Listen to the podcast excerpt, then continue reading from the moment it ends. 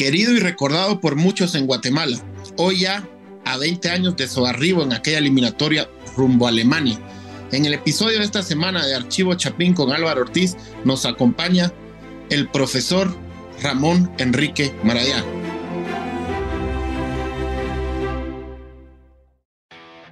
Hola, profe, ¿cómo está? Buenas noches. Gracias por atender nuestro llamado. Un honor tenerlo en nuestro podcast.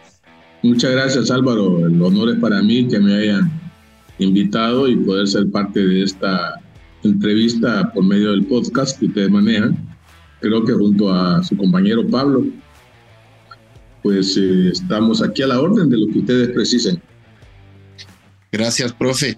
Bueno, realmente empezamos ahora y lo que precisaríamos es para tal vez los que no tienen tanto, que no están tan empapados con el fútbol afuera de Guatemala. Eh, profe, si nos puede comentar un poco qué está haciendo ahorita Ramón Enrique Maradiaga, sabemos que está en, dirigiendo actualmente, profe.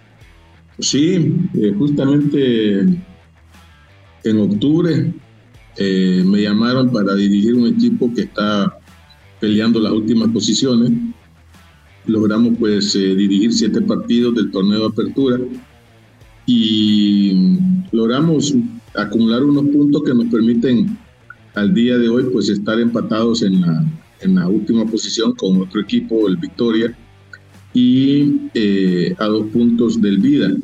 Eh, estamos en esta labor tratando de revertir esta situación y esperar pues confiando en Dios y en el trabajo y en la disposición de los jugadores que las cosas nos salgan de la mejor manera para poder tener, mantener la permanencia del equipo en esta categoría. Porque, eh, eh, ¿Cuántos descensos hay en Honduras? Es aquí, aquí en Guate hay dos directos, por ejemplo, no sé en Honduras si nos pudiera explicar un poco. No, solo hay uno y como solo hay 10 equipos, pues eh, no hay mayor descenso, hay una posibilidad de que, de que se aumente a 14 equipos o a 12, según tengo entendido, pero seguirá la tónica de un solo descendido. Yo soy de los que prefiero el, porque hay un la liga de ascenso tiene también torneo apertura y clausura y a veces salen dos campeones. De esos dos campeones, bueno, uno pierde y debería haber un repechaje del penúltimo lugar con el que pierde la final de la liga de ascenso, pero bueno, eh, no queremos fomentar la competencia, queremos mantener siempre esa misma línea de, de, de no riesgo y esperar a ver qué es lo que pasa más adelante, si se dan los dos equipos que se tienen previstos para el 2025 y todavía tenemos, yo pienso que Honduras tiene todavía capacidad para tener 14 o 16 equipos en la liga. Bueno, profe, le deseamos lo mejor de los éxitos en este, en este nuevo torneo clausura, que logre sus objetivos. Eh, los Lobos de la UPN yo creo que los del podcast ya lo saben, pero yo soy seguidor de la aficionado de Guatemala, de la U, de la Universidad de San Carlos. Entonces, ahora por usted y por ser la U allá, pues ojalá se salven, profe, y que clasifiquen también a pelear el campeonato. Esa es la idea, para eso estamos trabajando, Álvaro, y, tenemos un equipo que verdaderamente puede competir y no tengo la menor duda que lo vamos a hacer. Mucha suerte mañana contra uno de los grandes, contra la máquina del Real España, profe. Sí, sí, un equipo de historia acá en el país y que Está encumbrado, ha ganado dos partidos y empató el último.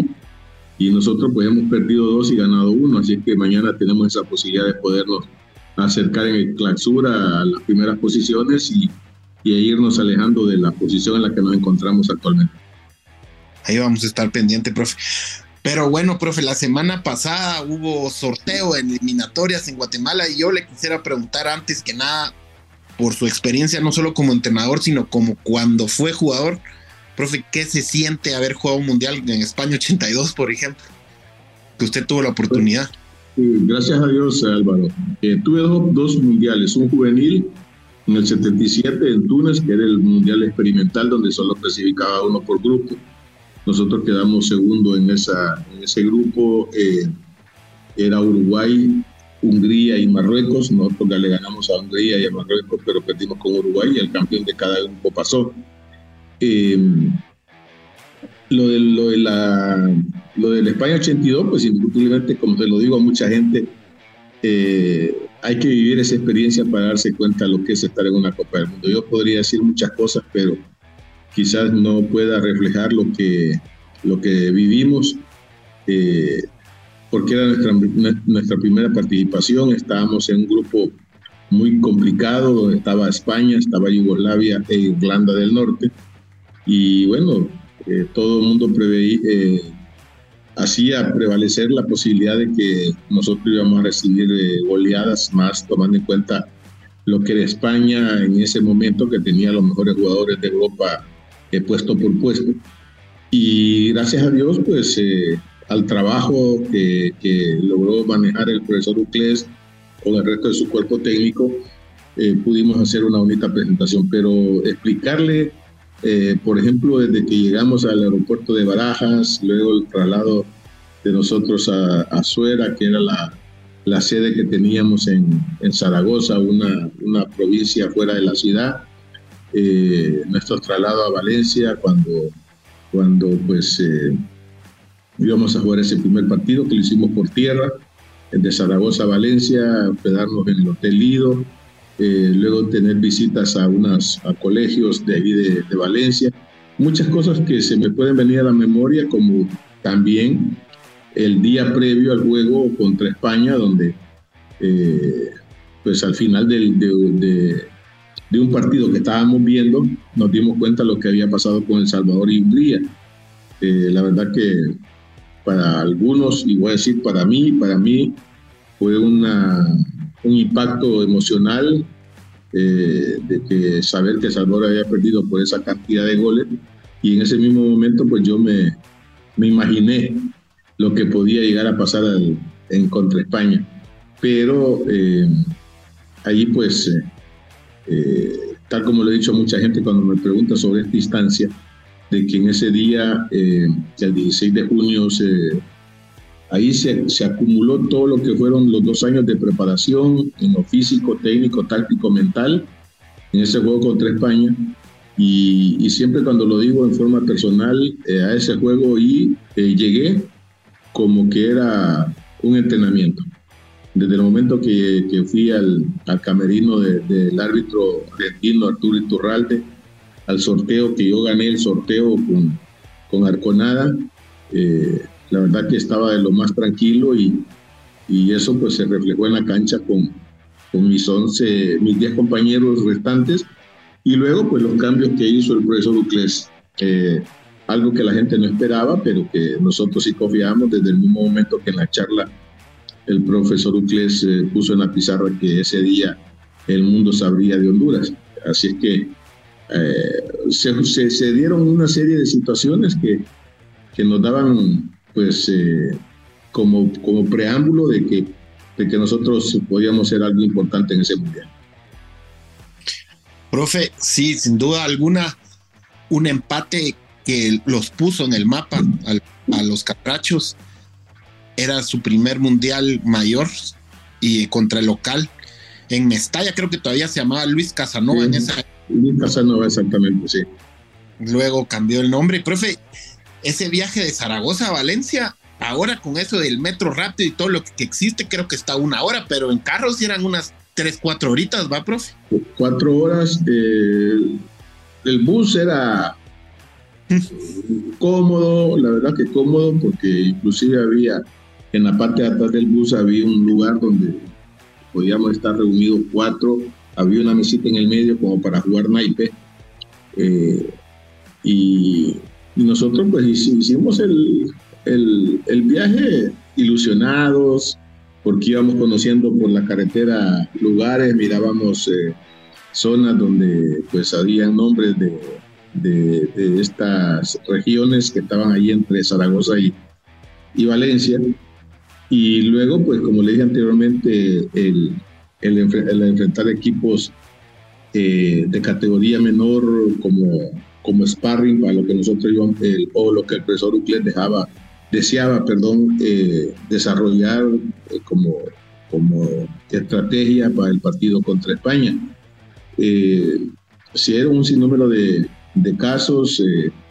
Yo siempre digo, por ejemplo, cuando, cuando íbamos llegando al, al estadio, a, a, Luis Casanova, hay una intersección eh, y justo nosotros vimos que venía por el lado derecho de nosotros venía el, el bus de España y nosotros le empezamos a gritar al chofer que acelerara porque queríamos que, que ir adelante del bus de la selección de España. Y él atendió, aceleró y el, bus de España venía atrás y nosotros, en el caso de Costly, Pecho, eh, Arzú, le hacíamos señas a los españoles como eso, que sigan, que así van a andar detrás del campo. Eh, luego, pues en el, en el partido, ya estando en la cancha, eh, el ingreso del rey Juan Carlos, eh, a mí pues yo tenía la curiosidad por conocerlo y así, cosas que, que un periodista, un fotógrafo del periódico El Gráfico, cuando yo volteo hacia arriba para ver al rey, eh, él me grita y me dice, indio, no mires para arriba porque te vas a marear. Yo simplemente lo, lo vi de reojo y, y, me puse a reír y este chance no lo voy a perder de, de ver al rey. Así que muchas cosas que, como le digo, para mí era como un entrenamiento eh, pasado, pues indudablemente a, al proceso de trabajo que tuvimos y, más que todo pues a las indicaciones del profesor inglés que las teníamos bien claras de todo lo que nosotros podíamos lograr desarrollar eh, enfrentando a los, a, los, eh, a, los, a los 11 de España que iniciaban en ese partido. Profe, Honduras se pone a ganar ese partido 1 a 0. Eh, no con una gran personalidad, la verdad, en el partido ahí en, en la capital de la comunidad valenciana. Y luego les empatan con un penal, profe. Es para dar la comparación aquí con los Chapines, es como cuando salvando las distancias, una Copa Oro con un Mundial, ya sabemos que es mil veces más importante y, con más presencia, pero nos pasó como cuando Plata le empató a Brasil, que el gol de ellos fue de penal. Para nosotros fue como que nos sentimos robados, no me, no me imagino cómo se sintieron ustedes. Pues la verdad que, bueno, ahí en el interno, eh, la verdad que, que, no nos pudo haber afectado, porque yo le voy a ser honesto, yo sí creo que fue penal. Eh, yo estaba cerca de la jugada, creo que fue una,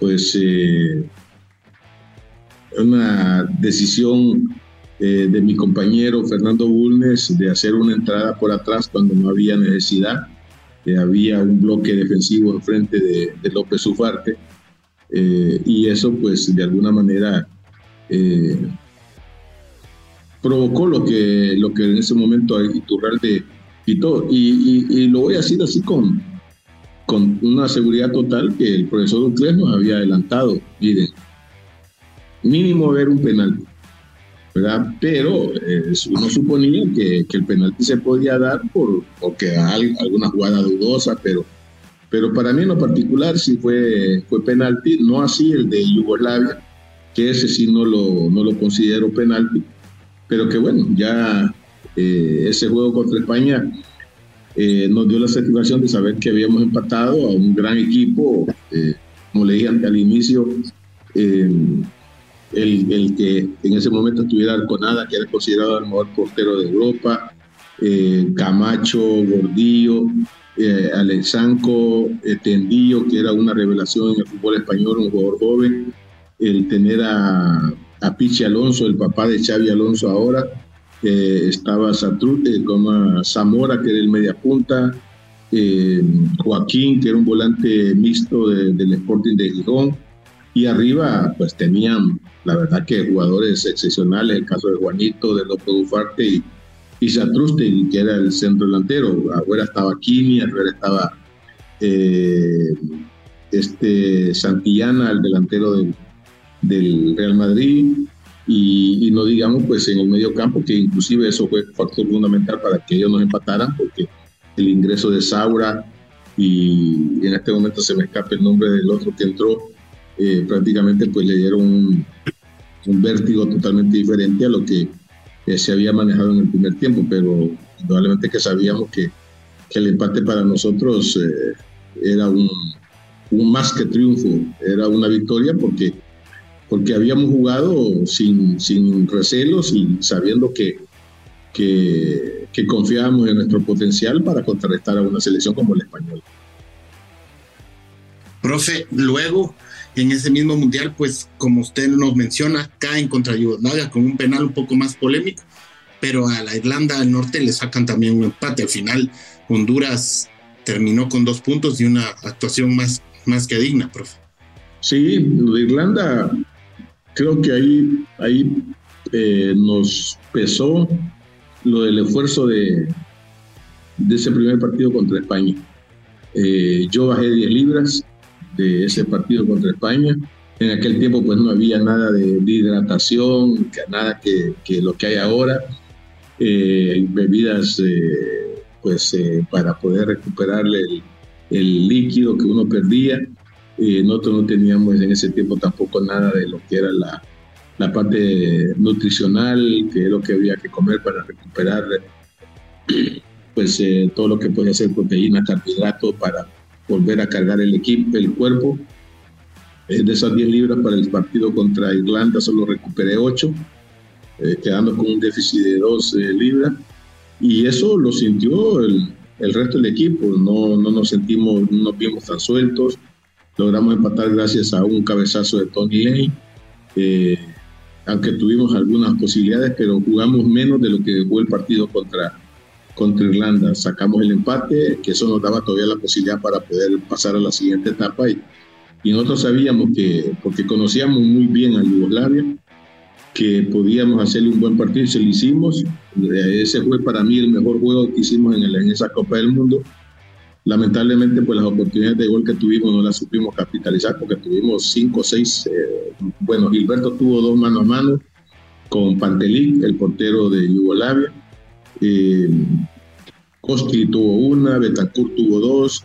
Eh, la verdad que, eh, ese partido todavía lo tengo en la retina de que, de que sí pudimos haber sacado una mejor ventaja, pero bueno, no se dio y, se da esa última jugada ya en los últimos minutos del penalti. como le reitero, para mí no fue porque Jaime no, no toca a Susi y y el mismo Tony Lane lo, lo choca con el hombro y eso pues el árbitro eh, Gastón Castro, el chileno, él en una mala ubicación es el que decide pitar el penalti y ahí pues frustrar nuestras aspiraciones de poder avanzar a la siguiente etapa. Pero creo que, eh, se lo digo hasta hoy, creo que fue lo mejor que pudo haber pasado porque no sé en qué condiciones hubiéramos llegado a la etapa de, siguiente de, de clasificación con, con un equipo que no sé que no hubiera tocado y, quizás hubiéramos hecho el ridículo.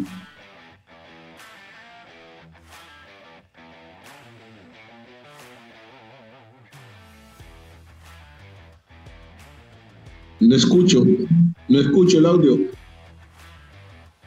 Perdón, profe. Eh, bueno, pero sin duda alguna, una actuación, la verdad, para, para los libros, más allá que fue la primera, luego Honduras consigue ya últimamente volver a los mundiales. Pero ya para ir aterrizando un poco más con, con su experiencia y su carrera aquí en Guate, profe, yo tengo una pregunta antes de entrar con todo el, como se dice, el mambo aquí en, en Guate que tuvimos.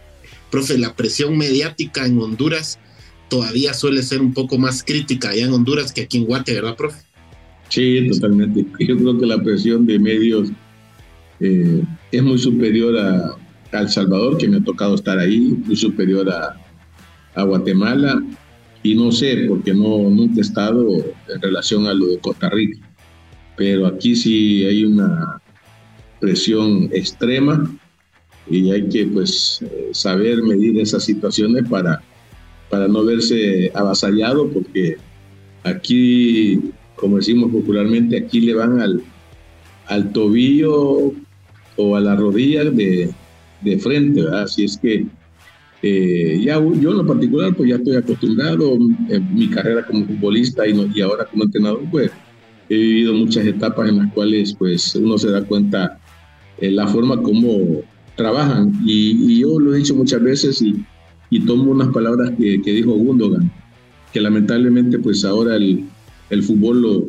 lo miran superficialmente, eh, se basa más en los resultados, no miran, no miran el desempeño de jugadores, no miran la estrategia, no miran eh, cosas elementales de un partido, sino que se van directamente a un resumen de un juego, eh, a lo que dicen las redes sociales, eh, no miran el, el, como dije anteriormente, el rendimiento de los, de los jugadores y, y eso pues es lo que da pie para poder tener tanta, tanta desinformación, digo yo así, porque no, no miran el fondo de un juego, sino que miran el resultado y sobre ese hay que, hay que eh, pues hacer un programa que nos permita tener audiencia. Y aquí, aquí en Honduras, indudablemente que es un tema eh, muy complicado porque, porque no, no perdonan. Aquí le, le tiran con todo. Yo viví en Guatemala y, y la verdad que para mí era como estar en un paraíso. Eh, después de un partido, ningún medio se acercaba a la federación. Eh, la verdad que, que yo trabajé con mucha tranquilidad y e inclusive ya después de la eliminación pues no, era, no era lo que yo podía haber esperado y, y, que totalmente diferente a las dos experiencias que viví en Honduras en el, en el 96 y luego esta del, del 2002 que quedé al margen de la, de la de Corea y Japón. Profe, aterrizamos ahora sí ya 2004, abril Chalo Romero hace cinco días para un medio, eh, mencionó lo, de las primeras cosas que nos dijo el profe Ramón fue, muchachos, vamos a competir y nada de cargar la mochila con que Guatemala nunca ha ido a un mundial. Ahora se juega su nombre y ustedes son los indicados, ya no pensemos en lo que pasó atrás. Profe, creo que eso dejó huella y mucho en el pensamiento de, los, de los muchachos en aquella eliminatoria, pues. Puede ser, justamente a mí me mandaron esa, esa información de, Chalo, donde, pues, eh, tal como usted lo dice textualmente, eh, yo se lo hice ver en la primera reunión que tuvimos con Gilberto, con el cuerpo técnico, eh, y todavía lo vine a confirmar y a corroborar después que se le había ganado a, a Guyana o Surinam, creo que fue la primera fase que nosotros tuvimos, no sé, no, recuerdo ahora en este momento eh, quién de los dos equipos, creo que era más Surinam el rival, y cuando el partido de vuelta, pues estábamos 0 a 0 y, y el público empezó a, a gritar, a gritar en contra de los jugadores, de, especialmente de dos eh, jugadores antagonistas en, en, sus equipos, pero que eran, eran de la selección, el caso de Guillermo Ramírez y de, eh, de, Loco, de Loco Rodríguez, de Mario, de Mario Rodríguez. Eh, uno, los unos aficionados atacaban a, a, Mario por lo de por lo que había pasado con un portero, luego los otros con, con, el, con Guillermo y bueno, ganamos 2-0, 3-0, creo que fue el resultado. Y al final en la conferencia de prensa yo no hablé del juego. Simplemente les hice ver de que, que ahora entendía por qué Guatemala no, no clasificaba a fases importantes de una eliminatoria Copa Mundo. Porque aparte de jugar contra el rival, también jugaba contra su propia visión, que ese comportamiento no era el adecuado y que, que aquí deberían de ponerse la camisa de la selección de Guatemala. Eso como que como que le llegó porque a partir de ahí eh, todo fue eh, bien, eh, la gente se volcó por completo, indudablemente que los resultados, conociendo nuestra cultura en Centroamérica, aquí somos más de resultados que, que verdaderamente tener una, una identidad con X camisa. Y, y tuve, tuve esa suerte de tener la cooperación de gente de la, de la Comisión Normalizadora en ese momento, como Isabela Torres de Arte, como el licenciado eh, Oscar, eh, se me escape el apellido en este momento. ¿Inea eh, No, no, era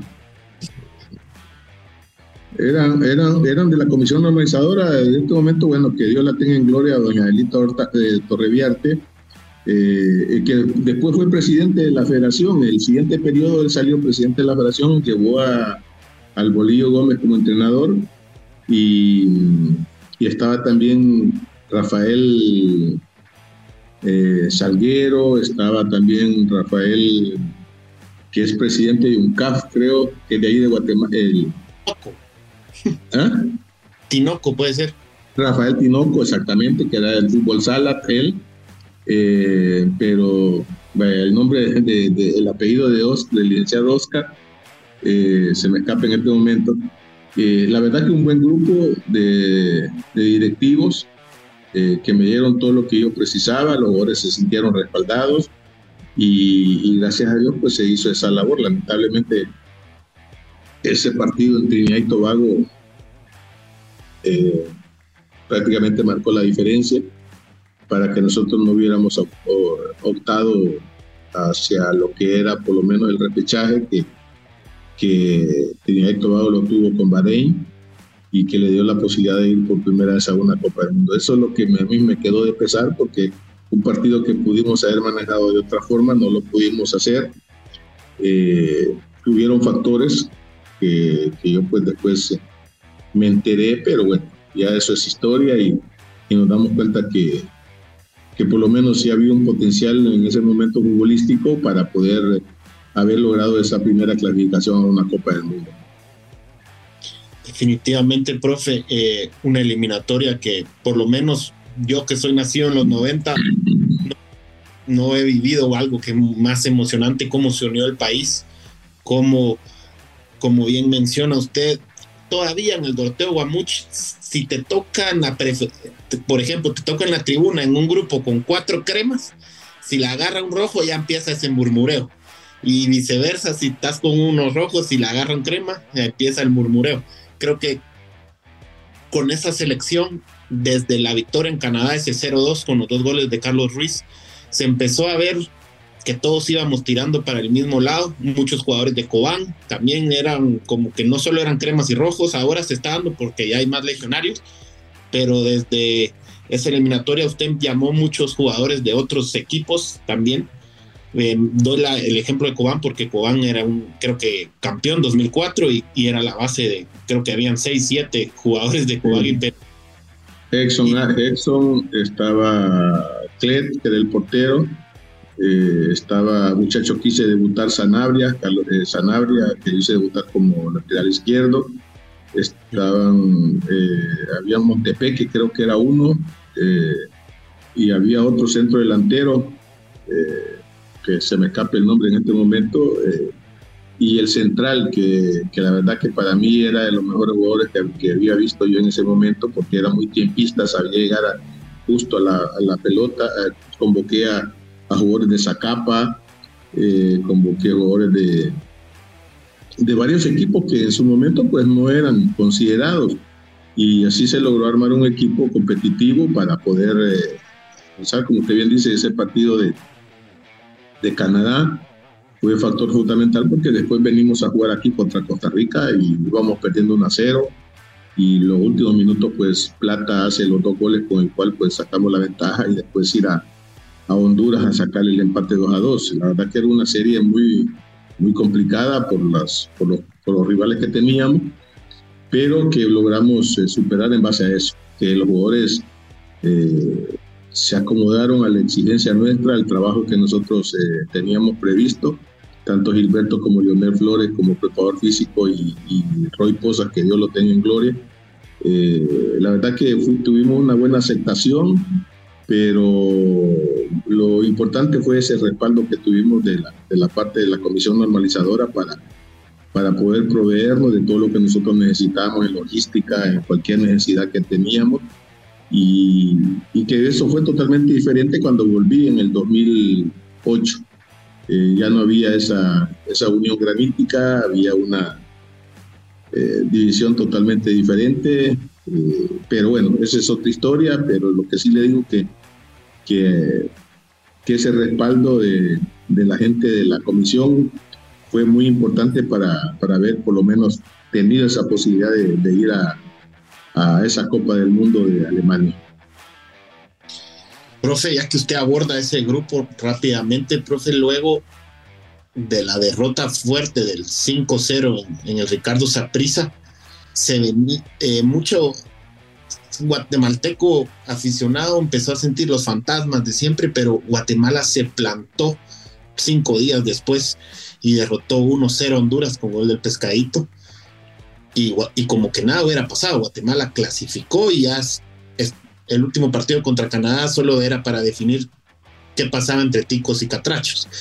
Eh, profe, ¿cómo hizo para solventar y darle esa tranquilidad al equipo que había que borrar todo, dar la vuelta a la página, porque el partido, la final, por decirlo así, era contra Honduras cinco días después, en el Doroteo.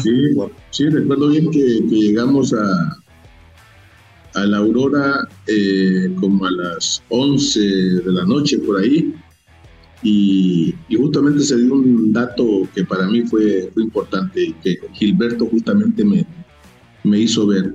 Eh, cuando salimos había una gran cantidad de aficionados esperando.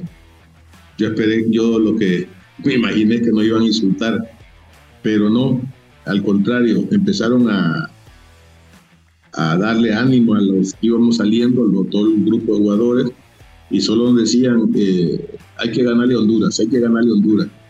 Y esto pues indudablemente que, que yo se lo hice ver al día siguiente. Les dije, miren, hay gente que cree en nosotros, hay gente que todavía tiene esa esperanza de que nosotros vamos a lograr dar ese paso para el frente y que depende única y exclusivamente de nosotros, no hay más. Y, y luego puedo contar un episodio antes, antes eh, de ese partido que perdemos 5-0, eh, yo vine aquí a Honduras a ver un partido, un clásico Motagua Olimpia, y justamente estaba en un, palco del equipo que yo estaba dirigiendo cuando me fui que dirigía cuando, cuando jugué y, cuando también dirigía aquí en Honduras, que es Motagua. Eh, eh, entró un periodista amigo de los dirigentes y, y cuando él me vio, yo con él había tenido algunos altercados y cuando él me vio, me dice, eh, cuidadito perdés en Costa Rica, porque si perdés, yo te voy a hacer pedazo acá. Y yo me di vuelta y le dice, bueno, ¿vos quién sos para estarme amenazando? A mí no, conmigo te estás equivocado. Le empecé a decir un montón de cosas yo.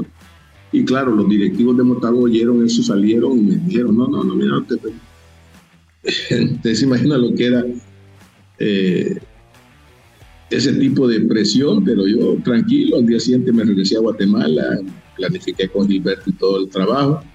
Y justamente creo que un día antes del partido nos encontramos en un hotel que estaba en los de la región de Honduras haciendo gimnasio.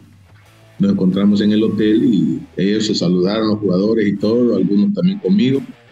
Pero al día siguiente les dije, mira, aquí es, aquí es lo nuestro. Aquí yo no miro país, yo miro que tengo un trabajo, que tengo un compromiso, que tenemos que buscar salir adelante.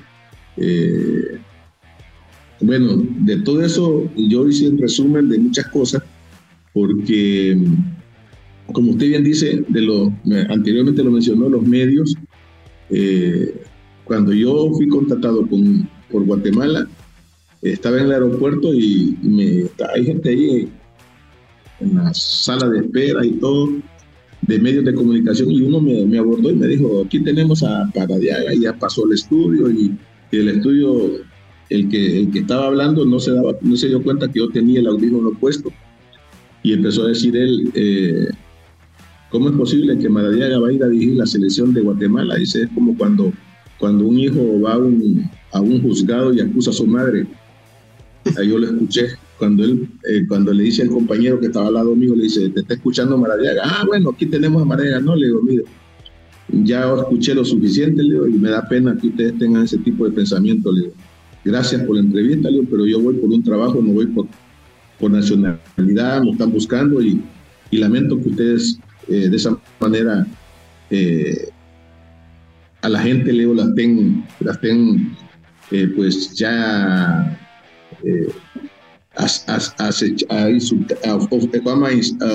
impulsándolas para que puedan decir cualquier otra cosa de, de uno.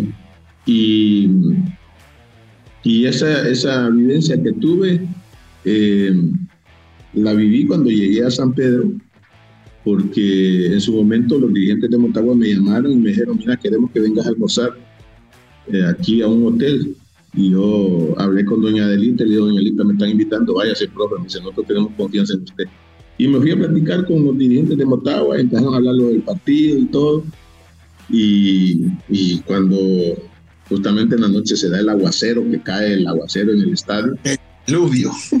Sí, yo, yo, no quería, yo no quería jugar, se lo digo honestamente, porque eh, la, la, potencia que tiene Honduras, esto y lo otro. Yo le dije a Gilberto, me anda a hablar con Zambulá para que pongamos el partido para mañana, lo que sea, pero esta cancha no nos va a favorecer. Y medio lo convenció, pero a última hora pues eh, se decidió jugar ahí. Y porque en el medio campo yo no tenía gente de, que pusiera fuerza o, una contención para decir con esto vamos a detener el avance del equipo hondureño.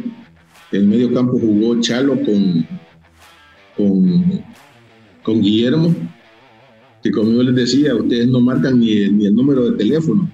Lo, lo, que vamos a hacer más fuerte es con la pelota y bueno, salen esos dos goles el primer tiempo de, de, de Dwight y luego el gol de, de Carlos, Carlos en una jugada de Dwight también, eh, pero indudablemente que había que soportar ese aluvión. Entonces, ya el partido acá, eh, en Guatemala, yo sabía que sí lo podíamos sacar, eh, había una mentalidad muy fuerte del grupo y que se da esa jugada de Carlos y bueno, logramos sacar el triunfo.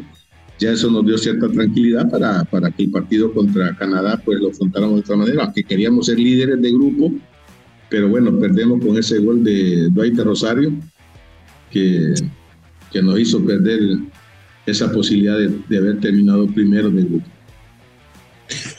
Profe, bueno, pues respondió antes de que le preguntara una pregunta yo cómo era eso de haber eliminado Honduras, pero creo que nos lo dejó entendido al 100%. Y es lo que pasa también a veces. Yo soy periodista también.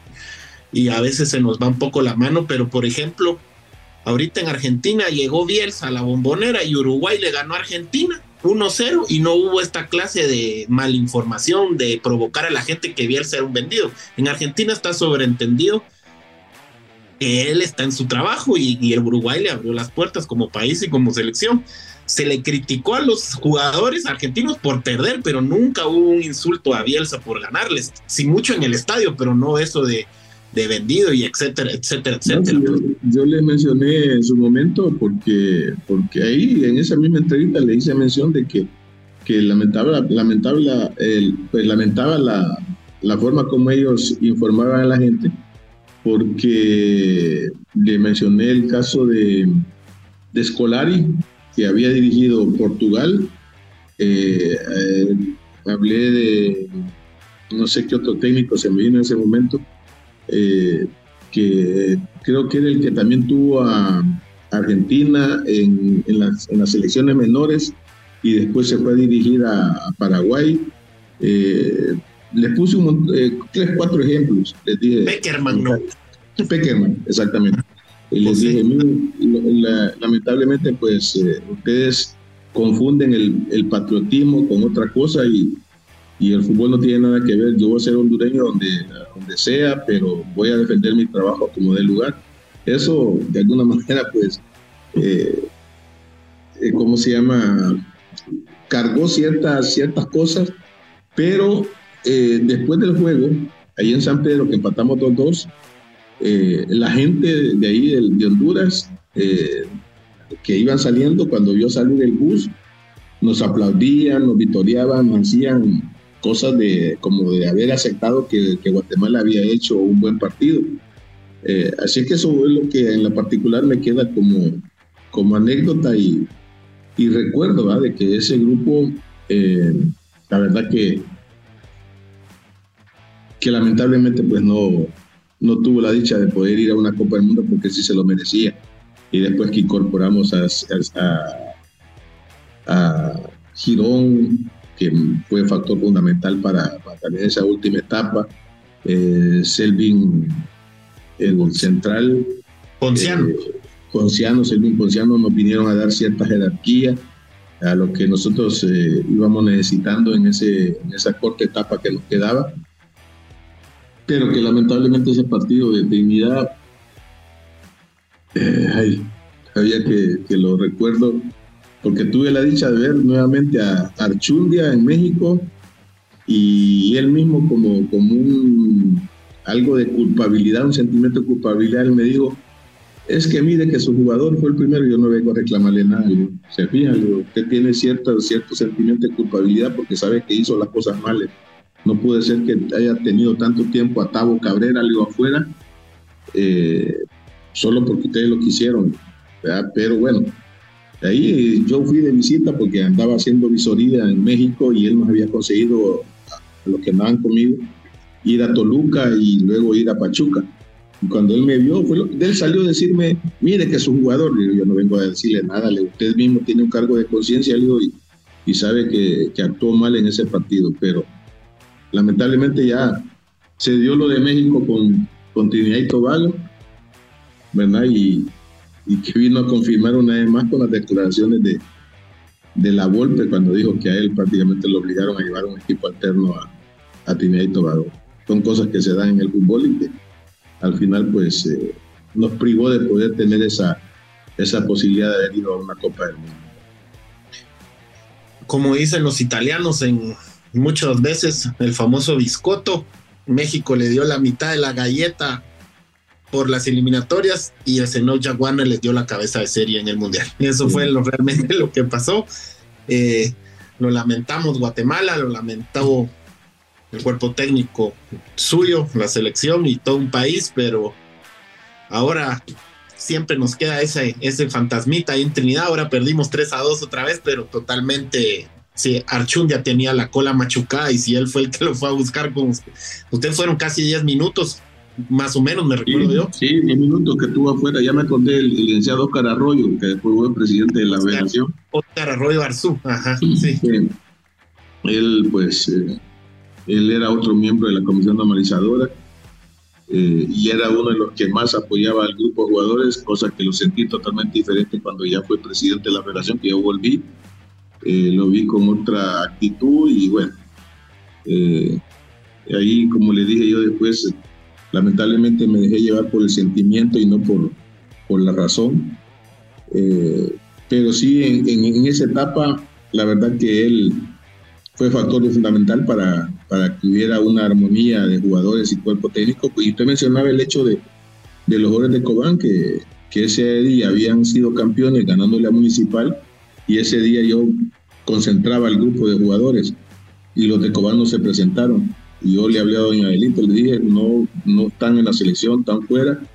Al día siguiente se presentaron ellos a la oficina y les dije, lo siento, pero aquí no, no hay marcha atrás. Ustedes quedan fuera, saqué a Claire, a Edson, a, a, Sanabria, creo que era, sí, y bueno, a, todos los que eran de la selección de, que eran parte de Cobán, aunque después lo reintegré, porque igualmente que uno no iba a desperdiciar, pero, claro. pero la verdad que ese respaldo eh, yo lo valoro mucho porque fue un punto de, como dicen, en la punta del iceberg, como para decir, Aquí eh, vamos sobre una disciplina, sobre un compromiso y, y al cual pues todos nos, nos, íbamos a someter y eso fue factor fundamental para haber tenido esa, esa aproximación de, de haber asistido a esa Copa del Mundo ahí en Alemania.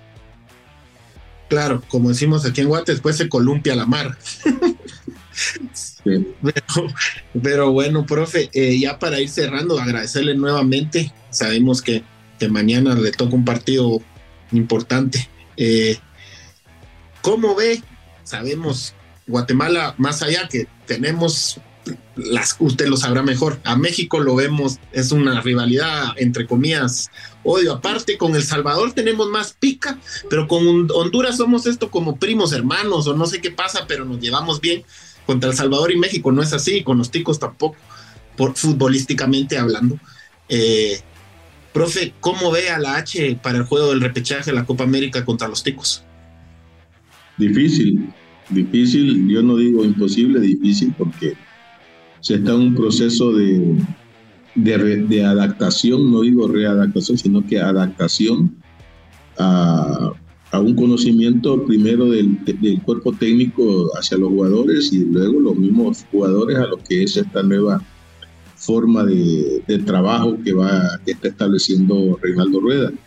Eh, tenemos jugadores con, con condiciones, pero que se necesita un proceso bastante intenso como para poder eh, sacar una buena, una buena camada de jugadores que nos representen en esta eliminatoria. Eh, Costa Rica tiene iguales circunstancias, tengo entendido que hay problemas inclusive hasta con el técnico porque no les ha aparecido o ya apareció, de eso no tengo información, pero lo preliminarmente que tengo es que, él se ha perdido, se perdió por mucho tiempo. Y nosotros, pues igual, también este, se terminó ese partido contra Islandia, eh, no, perdón, se, se, terminó la serie de clasificación y, y, de ahí no se ha vuelto a tener más que los tres, tres días con los cuales eh, Honduras, los, los, técnicos entrenaron para el partido contra Islandia. Así que estamos esperando eh, qué convocatoria va a ser para este partido. Ya con los legionarios, ¿va, profe? Con los legionarios, no sé si va a haber algún partido previo de, de preparación, fecha de, fuera de fecha FIFA pero indudablemente que, es un partido para mí, como le digo, lo he dicho muchas veces, para mí es parejo. Eh, tanto Guatemala, El Salvador, Costa Rica, ahora Nicaragua, como digamos Panamá, eh, todos eh, dentro de sus características tienen su potencial y, y, ningún partido es fácil. Por eso yo considero que este juego, que es una rivalidad también futbolística Honduras-Costa Rica, por sentimiento me gustaría que fuera Honduras, pero viendo futbolísticamente las circunstancias de los dos, eh, ahí será el que, tenga esa capacidad de, acierto y que pueda pues eh, cometer los, los, mínimos errores para, para que no se vean implicados en alguna mayor dificultad. Pero sí miro parejo el, el juego entre Honduras y Costa Rica. Bueno, profe, ahora sí, la última ahora sí le hago la pregunta, ¿cómo ve a la selección de Guatemala de Luis Fernando Tena, que bajo mi punto de vista, luego de 20 años del proceso eliminatorio que usted tuvo, podemos volver a soñar porque tuvimos, luego en el 2008 nos fue tal vez un poco no como lo esperábamos, hasta el último partido se pudo clasificar, no se logró, pero luego del 2014 para acá hemos tenido suspensiones, hemos tenido fracasos, nos ha pasado lo de la pandemia y etcétera. ¿Cómo mira Ramón Maradiaga el grupo de Guatemala y las posibilidades que tenemos para creer en nuestra selección chapina, todos los guatemaltecos, profe, desde su punto de vista? Pues tal como lo he manifestado con lo de Honduras, con Costa Rica, eh, pienso que, que Guatemala sí ha tenido una evolución eh, con, hablo del nivel de selecciones, eh, con, la, con el cuerpo técnico que, dirige Fernando Tena.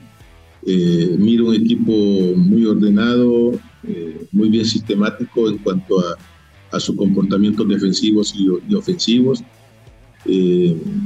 con jugadores con un biotipo muy bueno.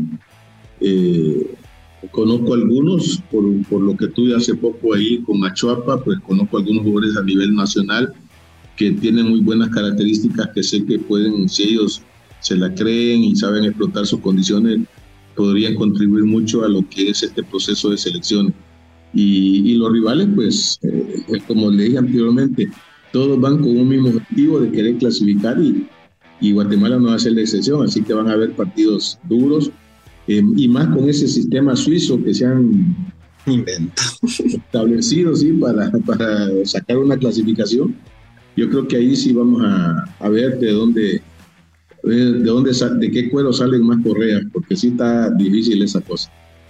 Sí, profe. Por suerte, el partido que para mí es el importante porque Jamaica seguramente va a ganar todos los partidos hasta el último, que es contra Guatemala. El, rival a vencer, por más que muchos colegas, no es periodistas, dicen que, que a Dominicana se le gana con las medias, sin bajarse el autobús, pero creo que nos ha costado y sin duda, contra los dominicanos es el partido a vencer, que por suerte va a ser aquí en la zona 5. Pero nada más, profe, eh, agradecerle, eh, no solo por la entrevista, sino por hace 20 años unir al pueblo de Guatemala, que ahora más que nunca estamos bastante separados por temas políticos y la selección a veces nos une. Eh, agradecerle, Guatemala es su casa, creo que no solo yo, sino muchas personas le guardamos mucho recuerdos y, aprecio. Y nada, suerte mañana contra, contra Real España, lo mejor ahí con la U. Y no sabía, profe, que le gustaba el Atlético de Madrid, ahí lo vi en una entrevista con una camiseta. Sí, es el equipo eh, que sigo en España y ya lo dije, lo expliqué bien de que eso viene a raíz desde que estuvo nuestro compatriota eh, Enrique, Enrique Cardona, Enrique Las Conejas Cardona, y después eh, eh, con jugadores brasileños, el caso de Luis Pereira, el cual considero uno de los mejores centrales del mundo, eh, Leviña, un centro delantero, estaba el ratón Ayala, Cacho Heredia, estaba Reina, el portero, que es el papá de, este Pepe Reina. De Miguel, de, Miguel, don Miguel era, ¿verdad? Sí, sí. Miguel Reina. Eh, entonces, eh, y luego pues que tuve la dicha de enfrentarme tres veces contra el Atlético como jugador. ¿El eh, Tenerife, No, lo enfrenté primero con un combinado Olimpia Motagua acá en Tegucigalpa, donde empatamos, perdimos 1 a 0, no, empatamos 1 a 1, perdón.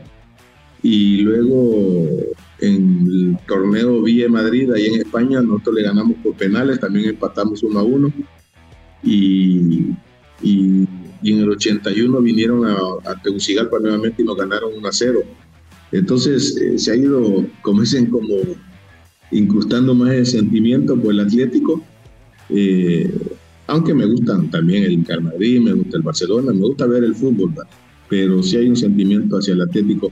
Y, y en, este, y en este caso, em, antes de que lo que usted mencionaba al inicio, yo, como se llama, he sentido en carne propia ese, ese, ese cariño, ese respaldo de la gente ahora que estuve en Achuapa. Eh, pues la gente, lamentablemente lo digo así, me recuerda por el casi. Y les digo yo, la verdad que eso me trae nostalgia porque eh, no sé qué hubiera pasado si Guatemala hubiera clasificado a esa Copa del Mundo.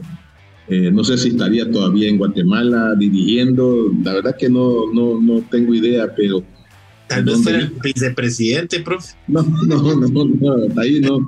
Eh, pero sí, sí, me, me, la gente, la verdad que a dónde iba, a dónde iba, fui a Chela, fui a Quesaltenango, eh, fui a Antigua, y la gente lo primero que me decían, todavía no acordamos de eso de, del 2004, y yo pues les agradecía, pero para mí la verdad que es un, un recuerdo que no quisiera tenerlo presente a cada momento porque una frustración, una, una ilusión que se cortó a, a tantos millones de, de, aficionados del fútbol en Guatemala.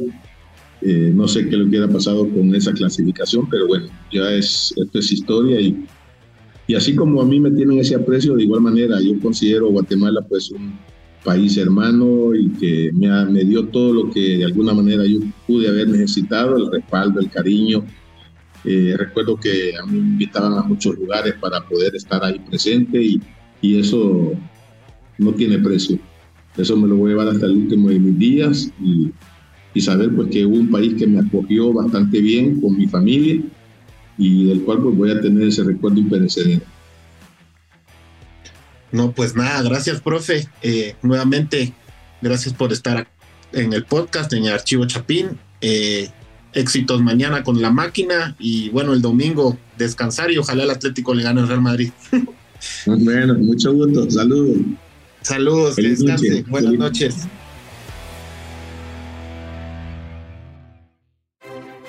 Esto fue Archivo Chapín con Álvaro Ortiz.